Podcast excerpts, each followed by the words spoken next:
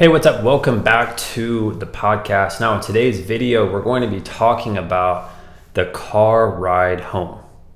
What happens right after a loss, after your child loses, they get back into the car, and you know, what's the next 30 minutes to an hour look like for you as a parent? Now, what I want to try to do is get you to visualize this specific scenario. You know, your child just lost a tough game. They're getting back into the car. Uh, it's around noontime. Uh, they're hungry. They don't want to talk about the game.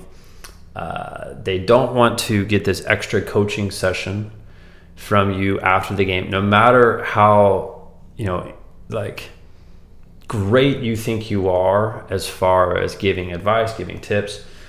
A lot of players, what they do is they shut down after they play They've already gotten advice from their coach, hopefully.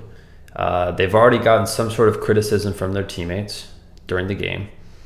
And when they get to the car, this is a time where they like to shut off. And kids like doing really one of three things. They like thinking about, you know, what time are we going to Chick fil A? Uh, they like looking at their phone uh, when they get in the car. They, they want, or they want to be listening to something and they put on headphones. This is very common. And what a lot of parents like to do, especially competitive parents, they like to use that time to get this like coaching session in where they talk about you should have, you could have, why'd you do this, why'd you do that? And it makes the player feel like very intimidated once they get back to the car because they want to avoid that conversation. Right. And I'm not saying that you shouldn't talk to your child, right? That's not what I'm saying. But how you communicate in these moments is very, very key, right? And this is why, like, I always look at there's there's really two types of parents out there. There's the one who is encouraging, they're really interested in, in helping their child to, to uh, develop. And then there's the parent who tries to live vicariously through their child, and they want their child to be better than they were when they were younger and so they look to push and push and push that child to be a superstar, right? And most kids won't be superstars, so let's just face the truth, right? And this is why when you get into the car, all right, I'm gonna show you, I would say two or three important questions to ask versus overstepping versus trying to, to overcoach your child and here's what they are. All right, the first one that comes to mind is, you know, when your child gets in the car, instead of interrogating them, let's let's ask a very specific question that gets them to realize you are not uh, probing them, you're not interrogating, you are asking a question that gets them to think. All right, versus saying you should have or you could have done this. All right. And the question is, hey, what did you learn from today's game that you can apply next Saturday? Right? No matter if the player won or lost, that is a question that gets them to think, all right, no matter how today's result, you know, whatever the result was, what did I learn today that I can apply for my next game? All right. Another great question to ask. Um, this can happen, and I, think this is a, a good question to ask, especially if you want your child to be more proactive with their coach and ask questions is you know after the game the, the, the, player gets in the car hey what sort of feedback did you get from your coach today? Right? That's very different than hey like why'd you react this way with your coach? Or or why didn't you listen to your coach during during the game? Or or here's what i think you should do and, and you trying to give too much input right?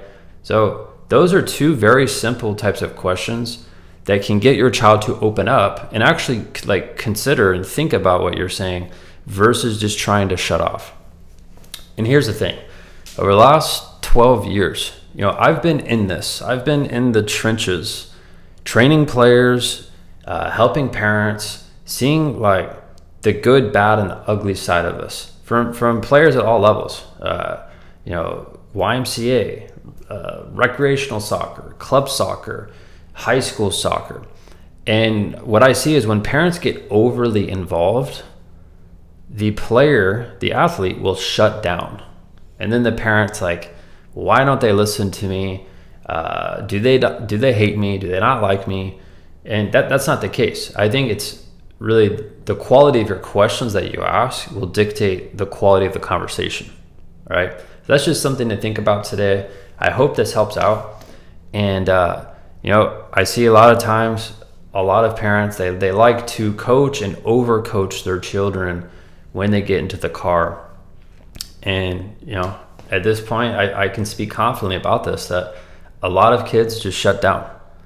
Uh, they, they don't want to have that conversation. They don't want to talk about you know what they could have or what they should have done, something that they don't have any control of anymore because they just played, right? So this is something to think about. Hopefully this helps. Uh, if you watch this video, you want to get in contact with me. If you're a parent and you need help, like let's let's face it, you want to strengthen the relationship with your child. Uh, you need some more tips or advice, and you want to talk to me one on one. Feel free to reach out to me. So up here, you're going to see my phone number pop up. It's right above my head. Shoot me a text. Uh, I'd love to, to set up a call with you. Uh, this is something I'm committing to do over the over the next 12 months on this channel is I want to talk to as many uh, moms and dads as possible. So if you're a soccer parent, reach out to me there, send me a text. I will respond back to you probably within 24 hours. Uh, that's it for today's video. If you're not subscribed yet, make sure to hit that subscribe button so you can stay updated with all the brand new videos we have coming out every Monday. That's it, and I'll catch you later.